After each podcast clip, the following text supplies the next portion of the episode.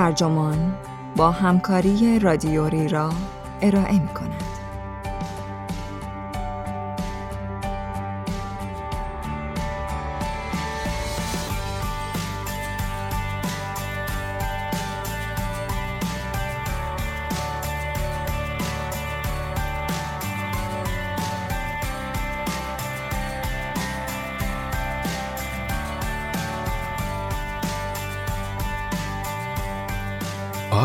نابغه بودن ارزشش را دارد؟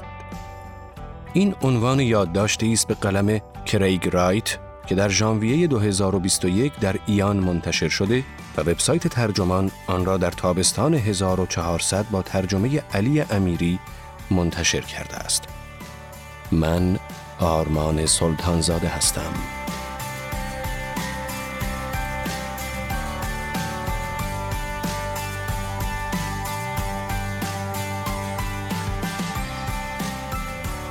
موتسارت چطور می توانسته موسیقی را بی کم و کاست در ذهنش بپروراند؟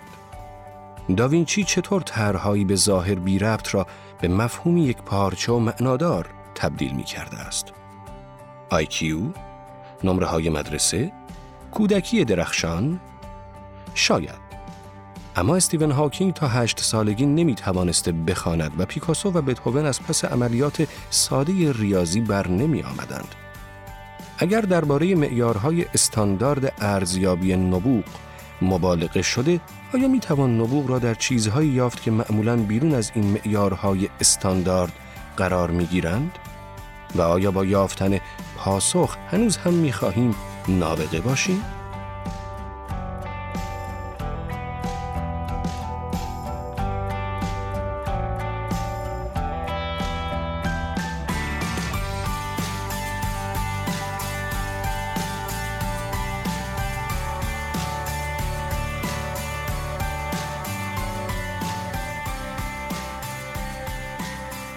تفاهم نشود.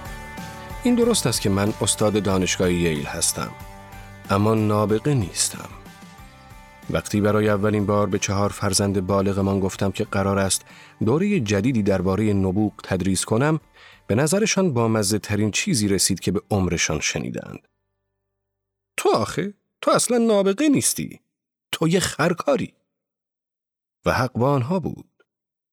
پس چطور شد که حالا ده ها سال بعد هنوز دوره موفقی درباره نبوغ در ییل درس می دهم و کتابی نوشتم به نام عادتهای پنهان نبوغ در سال 2020 که برگزیده کتاب سال آمازون بوده است.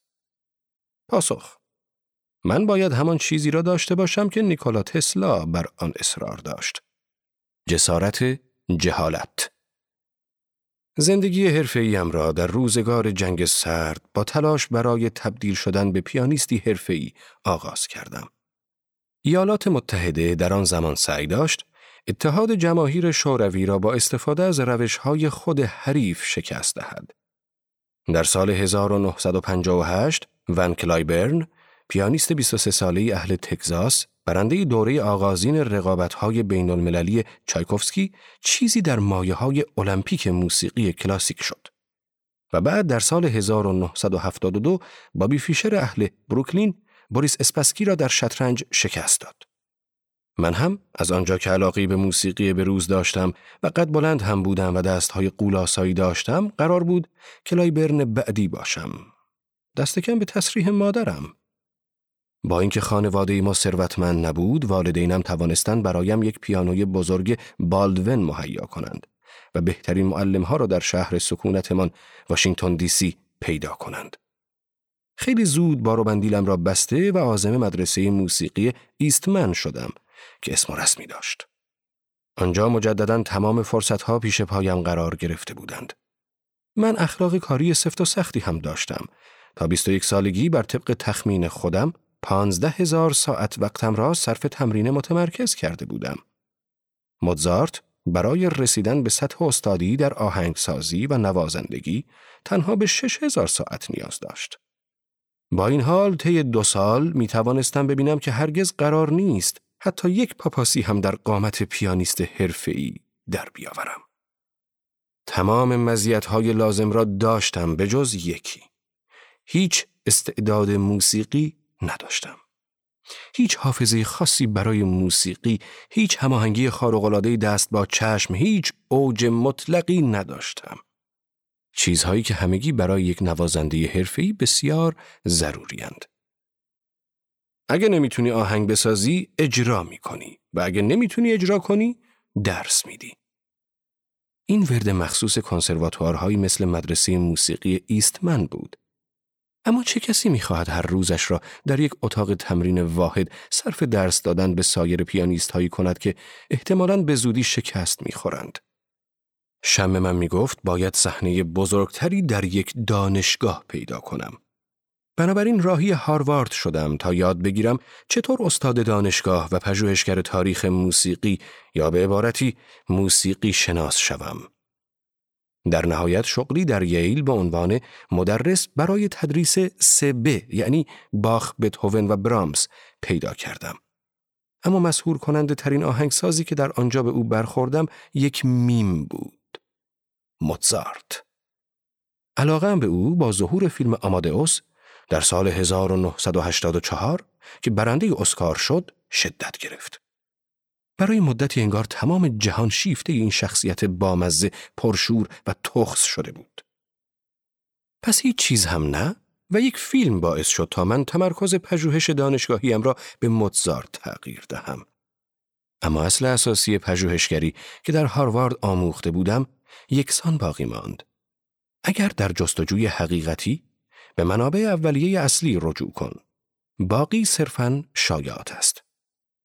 بنابراین در طی 20 سال در جستجوی موتزارت به کتابخانه هایی در برلین، سالزبورگ، وین، کراکوف، پاریس، نیویورک و واشنگتن رفتم و دستنوشته های موسیقایی با دستخط یا دستنویس خودش را مطالعه کردم. فهمیدم که موتزارت می توانسته به آسانی بخش های بزرگی از موسیقی را تقریبا بدون هیچ اصلاحیه‌ای در سر بپروراند. آنچه سالیری در آمادئوس درباره موتزارت گفته بود دیگر آنقدرها نامتعارف به نظر نمی رسد. اینجا صدای خود خداست. به دست گرفتن صفحات آسمانی دست خط موتزارت حتی اگر دستکش های سفید مورد نیاز را پوشیده باشید همزمان یک افتخار و یک شعف است. زوایای نوساندار خود نویس او اندازه های متغیر سر و تهرنگ های گوناگون جوهرش شناختی فراهم می کند از اینکه ذهن او چگونه کار می کرده است. انگار به اتاق مطالعه موتزارت دعوت شده باشید و تماشا کنید که چطور این نابغه با بهرهگیری از استعدادهای ذاتی شگرفش وارد منطقی خلاقه می شود و موسیقی به سهولت سرریز می کند. مانده بودم کدام نابغه دیگری مثل موتزارت کار می کرده است. اینجا دوباره دست نوشته های دستخط اصلی بود که مرا به خود خواند. کدام یک از ما مجذوب طراحی های سهرنگیز لئوناردو داوینچی طرحهای او از ماشین ها و ابزارالات جنگی ابتکاری و همچنین نقاشی های سول طلبانش نشده ایم. برخلاف دست نوشته های اصلی موتزارت، نقاشی ها و یادداشت های لئوناردو که حدود 6000 صفحه از آن باقی مانده، اکثرا در نسخه های چاپ عکسی منتشر شدند و بسیاری از آنها اینک روی اینترنت در دسترسند.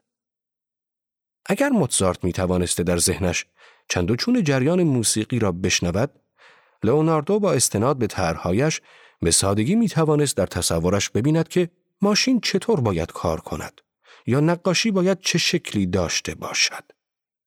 اینجا هم قابلیت تکنیکی ذاتی لئوناردو آشکار است. همانطور که در هماهنگی دست با چشمی دیده می شود که منجر به تناسب صحیح و خطوط متقاطعی شده که حاکی از ادراک سبودی است. همچنین کنجکاوی بیوقفه لئوناردو هم آشکار است. ذهنش را تماشا می کنیم که در طول افق بی پایانی از علایق به هم پیوسته امتداد می یابد. مثلا در یک صفحه قلبی تبدیل به شاخه های درخت و بعد هم تبدیل به چنگال های یک قرقره مکانیکی می شود. چطور تمام این چیزهای به ظاهر بی شباهت جهان یک پارچه می شوند؟ لئوناردو همین را می‌خواست بداند. کنس کلارک مورخ فرهنگ با دلایل متقن به او لقب سرسختان کنجکاوترین مرد تاریخ را داده است. موزارت در موسیقی، لئوناردو در هنرهای تجسمی. جهان روزمره سیاست چطور؟ در این فقره موضوع بینقص مطالعه نبوغ دم دست بود. الیزابت اول ملکه انگلستان کتابخانه باینکی در ییل مخصوص کتابهای نایاب و نسخه های دستنویس صاحب نسخه است از تمام تواریخی که طی دوره فرمانروای او توسط معاصرینش نوشته شدند. رمز موفقیت او الیزابت نه تنها با ولع کتاب می‌خواند سه ساعت در روز عادتش بود بلکه مردم را نیز مطالعه می‌کرد کتاب می‌خواند مطالعه و مشاهده می‌کرد و دهانش را بسته نگاه می داشت. شعار او می‌بینم و سکوت می‌کنم بود. الیزابت از طریق دانستن همه چیز و کمگویی حدود چهل و پنج سال حکومت کرد. شالوده امپراتوری بریتانیا و شرکتهای نوبهای سرمایهداری را بنا نهاد و نام خود را به سراسر یک دوران بخشید. اصر الیزابت چه جذاب! داشتم چیزهای زیادی می آموختم. پس چرا دانشجوها را به آموختن با خودم وادار نکنم؟ گذشته از همه چیز دلیل ازدهام این همه جوان در این مکان همین است. و این گونه بود که دوره نبوغ من یا بررسی ماهیت نبوغ شکل گرفت.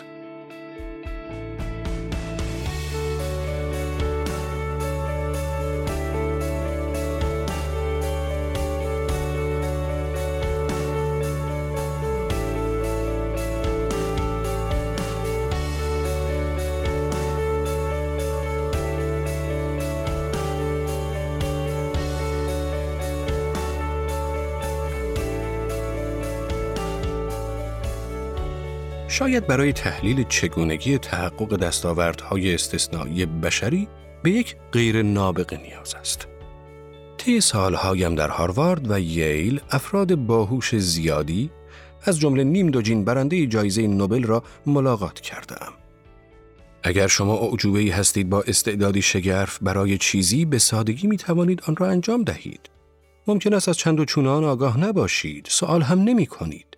در واقع نوابقی که من دیدم انگار بیش از آن در بند انجام اعمال نبوغامیز بودند تا بخواهند به علت برونداد خلاقانهشان بیاندیشند.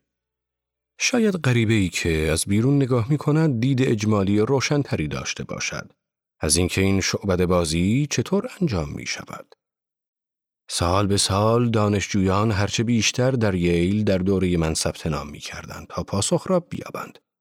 اما از همان ابتدا اتفاق غیرمنتظری افتاد که من باید آن را پیش بینی می کردم. شناخت نبوغ دچار سوگیری جنسیتی از کار درآمد. هرچند نسبت دانشجویان ییل اکنون 50 درصد مذکر و 50 درصد مؤنث است و هرچند دوره نبوغ درس عمومی علوم انسانی و شرکت در آن برای عموم آزاد است ثبت نام در این کلاس هر سال تا حدود 60 درصد مذکر و 40 درصد مؤنث متمایل می شود.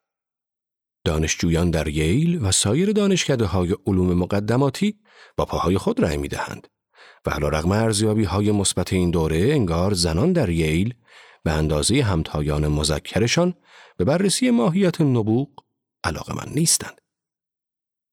مانده بودم چرا؟ آیا زنان هیجان کمتری برای مقایسه های رقابت جویانه ای دارند که برخی افراد را در رده استثنایی تر از سایرین قرار می دهد؟ آیا آنها گرایش کمتری دارند به بها دادن به شاخص های سنتی نبوغ در جهانی که همه چیز از آن برنده است؟ چیزهایی از قبیل شاهکارترین نقاشی جهان یا انقلابی ترین اختراع؟ آیا قیاب مرشدها و الگوهای معنس نقشی ایفا می کند؟ چرا باید دوره ای را گذراند که در آن مطالعات باز هم به احتمال زیاد درباره دستاوردهای غرورآفرین مردان بزرگ البته اکثرا سفید پوست است؟ آیا خود روش من برای تدوین این دوره باری دیگر تداوم بخش سوگیری ناخداگاهی علیه زنان و فرض برتری فرهنگی سفید پوستان نبود؟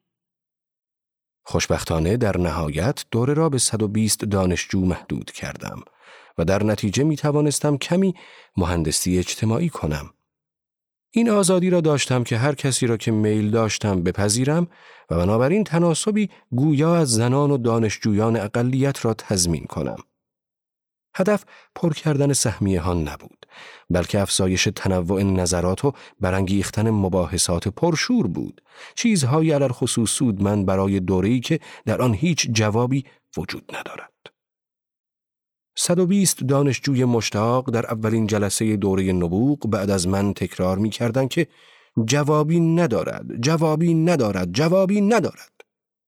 دانشجویان عموما جوابی می‌خواهند تا وقتی کلاس را ترک می کنند توی جیب بگذارند. جوابی که بعدا می توانند در آزمونی از آن استفاده کنند. اما احساس می کردم مهم است که فورا این نکته را شیر فهم کنم. برای سوال ساده نبوغ چیست؟ هیچ جوابی نیست. فقط عقاید هستند. در رابطه با اینکه محرک آن چیست طبیعت یا تربیت باز هم هیچ کس نمی‌داند. سوال طبیعت یا تربیت همیشه بحث راه میانداخت. دسته تحلیلگران کمی فکر می‌کردند علت نبوغ استعدادهای ذاتی است. والدین و معلمان به آنها گفته بودند که با استعداد خاصی برای استدلال کمی به دنیا آمدند.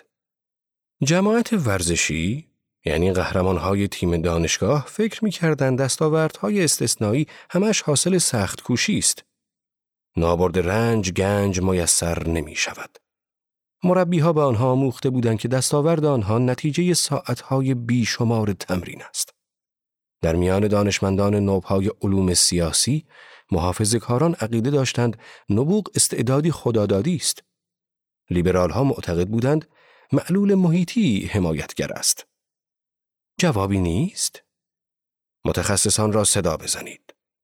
مطالعاتی از افلاتون، ویلیام شکسپیر و چارلز داروین گرفته تا سیمون دوبوار در پی آمد. اما هر کدام از آنها هم نظر خودش را داشت. دانشجویان چشم انتظار چیز انزمامی تری بودند. بعضی می‌خواستند بدانند آیا همینک نابغند و آینده چه برایشان در چنته دارد. اکثرا می‌خواستند بدانند چطور آنها هم ممکن است نابغه شوند. شنیده بودند که من نوابق را از لویزا می الکات گرفته تا امیل زولا مطالعه کردم و خیال کرده بودند که شاید کلید دروازه نبوغ را پیدا کردم. بنابراین میپرسیدم چند نفر از شما فکر می کنید همین حالا نابغه اید یا توانایی نابغه شدن دارید؟ چند نفری خجولانه دست بلند می کردند. درغک های کلاس هم از سر شوخی سفت و محکم دستشان را بالا می بردند. بعد می پرسیدم اگر همین حالا نیستید چند نفر از شما می خواهید نابغه شوید؟ بعضی از سالها تعداد زیادی تا حدود سه چهارم دانشجویان دست بلند می کردند. بعد می پرسیدم باشه. اما خب نبوغ دقیقا چی هست؟ هیجان تبدیل به سردرگمی می‌شد که در ادامهش جستجوی دو هفتهی برای تدوین تعریفی از نبوغ می آمد. تعریفی که معمولاً با نوعی فرضیه از این دست به پایان می رسید. یک نابغه انسانی است با توانایی های ذهنی خارق‌العاده که آثار یا بینش های بدیعش جامعه را به نحوی معنادار خواه ناخواه در تمام فرهنگ ها و برای همیشه تغییر می دهد. تنها به تدریج و نه پیش از آن که کتابم عادتهای پنهان نبوغ را بنویسم متوجه شدم که این صورتبندی پیچیده را می‌توان به چیزی شبیه به یک معادله نبوغ خلاصه کرد. اینجا فرمولی بود که دانشجویان و عوام الناس به طور کلی می توانستند فوراً آن را بفهمند. D ضرب در n ضرب در s برابر است با g. نبوغ یا همان g مساوی است با اهمیت درجه تأثیر یا تغییر حاصله یعنی S. به عنوان مثال پنیسیلین نجات بخش الکساندر فلیمینگ در مقابل آخرین استایل کتانی های ایزیکانی وست ضرب در تعداد افراد متأثر شده یعنی N. به عنوان مثال حدود 200 میلیون جان نجات یافته در مقابل 280 هزار جفت کفش فروخته شده ضرب در مدت زمان تأثیر یعنی D. به عنوان مثال آنتیبیوتیک ها حدود 80 سال قدمت دارند. عمر یک کفش وابسته به میزان مصرف است. هرچند معادله این نبوغ فرمولی بی نقص نبود دست کم در این مورد روش مفیدی برای ریختن طرح بحثی برای طول دوره یک ترم دانشگاهی بود. بعضی از دانشجویان باهوش بلافاصله مخالفت کردند. پس تکلیف نابغه‌ای که توانایی تغییر جهان را دارد اما این کار را نمی کند خواه به علت فقدان خواست یا فرصت چیست؟ فرض کنیم اینشتین در جزیره دور افتاده زندگی می کرد و اثر فوتوالکتریک ای برابر با MC به توان دو نسبیت خاص و نسبیت عام را در ذهن پرورانده بود اما ایده هایش را به هیچ کس منتقل نکرده بود. آیا باز هم نابغه می بود؟ فرض کنیم که او آن ایده ها را فقط با دوازده بومی آن جزیره در میان گذاشته بود. آیا ما اینشتین نابغه را با یک جی بسیار بسیار کوچکتر داشتیم؟ فرض کنیم او توانایی آن را داشت که بینش های بالقوه دگرگون کنندهش را با تمام جهان در میان بگذارد. اما هیچ کس خواستار تغییر نبود و هیچ چیز تغییر نمی کرد. معادله D ضرب در N ضرب در S برابر است با G فرض را بر این می‌گذارد که یک عامل و یک معلول وجود دارد. همانطور که میهای چیکسنت میهای روانشناس مجارستانی آمریکایی گفته است برای رخ دادن خلاقیت وجود هر دو طرف ضروری است. متفکری اصیل و جامعی پذیرا. سوال چند گزینه ای آیا اینشتینی تنها در جزیره دور افتاده یک نابغه، یک غیر نابغه یا یک نابغه بالقوه است؟ آیا نهانبین نادیده گرفته شده پیامبری است که در بیابان فریاد می‌زند یا یک دیوانه؟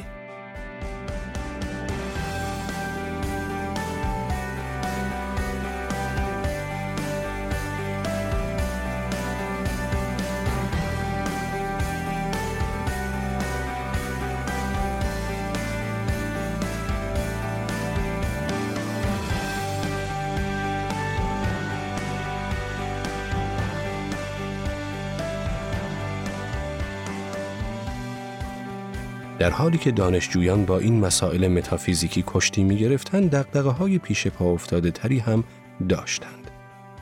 تکلیف کیم کاردشیان چیست؟ او می تواند به دلیل استعدادش در استفاده از شبکه های اجتماعی در سراسر وب نابغه تجاری باشد. اما او وب را اختراع نکرده است. قهرمانان ورزشی از قبیل مایکل فلپس رکورددار مدال طلای المپیک که یک نابغه حرکتی در نظر گرفته می شود چه؟ اما چه کسی طرح بازی های المپیک مدرن را انداخت؟ پیر د کوبرتن نیویورک تایمز به بیل بلیچیک مربی برنده شش دوره سوپر بول لقب نابغه دفاعی داده است. اما چه کسی بازی فوتبال را ابداع کرد؟ والتر کمپ یویوما به خاطر اجراهای فوقلادش از آهنگسازان کلاسیک لقب نابغه موسیقی گرفته است. اما کدام یک نابغه است؟ یویوما یا موتزارت؟ دانشکده مدیریت تجاری دانشگاه نبراسکا شعبه اوماها دوره سالانه با عنوان نبوغ وارن بافت ارائه می کند. اما یا پول و تلمبار کردن آن نبوغ است یا پول منبعی است برای توانمندسازی برای استفاده بعدی نوابق حقیقی با سوالات بالا داشتم دانشجویان را به تفکر تشویق می کردم. اما به همان نسبت نیز دانشجویان به علت تجربیات متنوعشان داشتند به من درس می دادند. مثلا به آنچه از جوانانی از تبار بومیان آمریکا آموختم توجه کنید. یادم میآید به طور خاص دانشجوهایی از ملت نواهو و قبیله ششانی شیوه مشابهی اما برای من از بیخ و تازه برای تفکر درباره دستاوردهای بشری داشتند. شیوهی که می‌شد مهمترین جنبه آن را نبوغ اجتماع دانست. از دید آنها زنی که الگوی قالیچه ای را طراحی کرده که اکنون نسل هاست تکثیر می شود نابغه بوده اما هیچ کس نامش را نمی داند. همچنین برنده مدال المپیکی که سر کلاسم بود. او اعتراف کرد که باور دارد دستاوردهایش حاصل استعدادهای ذاتی بودند. اما از طرفی بعدا خبر داد که مادر چینیش فکر می کند آنها عمدتا نتیجه سخت کوشیش هستند. به همین نحو چندین دانشجوی چینی به طور انفرادی به اطلاعم رساندند که توماس ادیسون به خاطر آن گزینگویش که نبوغ یک درصد الهام است و 99 درصد عرق ریختن هنوز در آن کشور از جایگاه رفیعی برخوردار است. در این حال نیکولا تسلا دانشمند مفهومی درخشانی که روش های غیر علمی پرسر و صدای ادیسون را تحقیر می کرد آنجا کمتر شناخته شده است.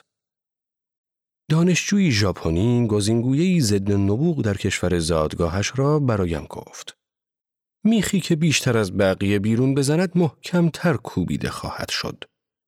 دانشجویان آسیایی عموماً کنجکاوی زیادی درباره نبوغ غربی به دلیل اندیشه تازه یک فرد واحد دگرگون کننده بروز می‌دادند. بله من بیشتر و بیشتر متوجه می شدم که نبوغ در واقع فرهنگی است. اندیشه نبوغ فطری فردی گویا در قرن هجدهم پدیدار شد. بخشی به این دلیل که به خوبی با ایدئال غربی توسعه طلب و سرمایدار جفت و جور می شد که تحت آن مالکیت فردی به ویژه مالکیت فکری می توانست به نحوی فزاینده تولید شده و از محافظت قانونی بهره باشد. من هرگز مخالف هیچ کدام از اینها نبودم. اما اکنون دست کم نسبت به پایه تاریخی و سوگیری آموخته های فکری هم هوشیارتر بودم و چنین بود آموزشی که دانشجویانم فراهم می کردند. عاقبت آنچه برایم به مسابه دیدگاهی کلیشه‌ای از نابغه خیره کننده معمولا یک عدد مخ مذکر با آیکیوی فوق بالا که حتی در جوانی بصیرتهای آهان ناگهانی داشته و احتمالا کمی خلوز و قطعا عجیب و غریب است شروع شده بود به یک ارزیابی هوشیارانه تر و گاه فلسفی تحول یافته بود. نبوغ امری مطلق نیست بلکه ساختهی بشری و وابسته به زمان، مکان و فرهنگ است. به همین نحو نبوغ نسبی است. بعضی آدم ها جهان را صرفاً بیش از بقیه تغییر می دهند. بدین قرار نبوغ فرض را بر نابرابری در برونداد می‌گذارد. افکار استثنایی یک انیشتین یا موسیقی یک باخ و موجد نابرابری در پاداش می شود. شهرت جاودانه برای باخ، ثروت افسانه‌ای برای جف بزوس آمازون. رسم دنیا همین است. اعمال نبوغامیز معمولا در رکاب اعمال ویرانگرند. به این عموماً پیشرفت می‌گویند. چه چیز نبوغ محض نیست؟ از قرار معلوم در اهمیت های کیو و همینطور سایر آزمون های استاندارد، نمره ها، دانشگاه ها و مربی های آیوی لیگ مبالغه شده است. استیون هاکینگ تا هشت سالگی نمی توانست بخواند. پیکاسو و بتهوون از پس عملیات ساده ریاضی بر نمی آمدند. جک ما، جان لنون، توماس ادیسون، وینستون چرچیل، والت دیزنی، چارلز داروین، ویلیام فاکنر و استیو جابز همگی دستاوردهای دانشگاهی اندکی داشتند. اگر درباره آیکیو مبالغه شده درباره کنجکاوی و پایداری نشده است. درباره داشتن تخیلی کودکانه در طول بزرگسالی توانایی آرام گرفتن به منظور اجازه دادن به ایده های گوناگون تا در هم ادغام شده و بدل به ایده های جدید و اصیل شوند و توانایی ساخت عادتی برای کار به منظور عمومی کردن محصول نیز اقراق نشده است. در نهایت اگر می‌خواهید زندگی طولانی داشته باشید یک علاقه پرشور پیدا کنید. نوابق خوشبینهایی پرشورند که به طور متوسط بیش از یک دهه بیش از عموم مردم زندگی می کنند. و پایان تر معمولا الهامی ناگهانی با خود می آورد. معلوم می شود که بسیاری از اذهان بزرگ انسانهای چندان بزرگی نبودند. آن سوال ابتدای ترم چند نفر از شما می خواهید نابغه شوید؟ با آن سه چهارم پاسخ مثبتش را یادتان هست؟ حالا در آخرین جلسه پرسیدم بعد از مطالعه تمام این نوابق چند نفر از شما هنوز می‌خواهید نابغه باشید؟ این بار فقط حدود یک چهارم از گروه گفت من دوست دارم باشم. به قول یکی از دانشجوها که داوطلب شد اول دوره فکر می کردم اما حالا شک دارم. خیلی از آنها شبیه به عوضی های وسواسی و خودمحور هستند. آنجور آدمی نیستند که بخواهم دوست یا هم اتاقیم باشند. متوجه شدم. وسواسی و خودمحور. به چارلز دیکنز فکر کنید که دخترش کیتی تعریف می کند پدرم عین دیوانه ها بود. ذره اهمیت نمی‌داد چه بلایی سر هر کدام از ما میآید. هیچ چیز نمی‌توانست از بدبختی و ناشادی خانه ما سبقت بگیرد. یا مثلا ارنست همینگوی که مارتا گلهورن همسر سومش و گزارشگر جنگی بسیار ارجمند دربارش گفت یک مرد باید نابغه‌ای تمام باشد تا بتواند چنان نفرت انگیز بودنی را جبران کند. مورد بعد هم استیو جابز که بنابر زندگی‌نامه‌نویسش والتر ایساکسون مدخل نمایه‌ی مجزایی برای رفتار توهین‌آمیز او را ایجاب می کرد. حتی ماری کوری هم شایستگی نمره بالا در مقام والد را نداشت. بنابر دخترش ایو پدر بزرگ پدریمان خیلی بیشتر از مادر ما همبازی و مرشد ما بود. مادری که همیشه بیرون از خانه بود. همیشه در آزمایشگاهی حبس شده بود که اسمش همیشه در گوش ما می قرید. سالهای جوانی هم سالهای خوشی نبودند. بنابراین آخرین درس کلاس که به کار همه می آید اگر نابغی در میان شماست مراقب باشید. اگر برای یک نابغه کار می کنید ممکن است نکوهیده یا مورد بدرفتاری واقع شوید. یا شاید شغلتان را از دست بدهید. اگر یکی از نزدیکان شما نابغه است، ممکن است متوجه شوید که کار یا علاقه او در اولویت است. با این حال، نوبت تشکری صمیمانه است از آنهایی که چنین مورد سوء استفاده قرار گرفتند. بدبخت یا اخراج، استثمار یا نادیده گرفته شدند.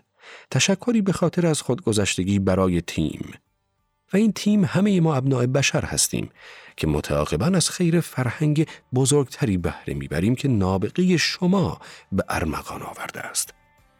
تعبیری از آن حرف ادموند دوگونکور نویسنده فرانسوی چنین است. تقریبا هیچ کس یک نابغه را دوست ندارد تا زمانی که بمیرد. اما بعد دوستش داریم. چون حالا زندگی بهتر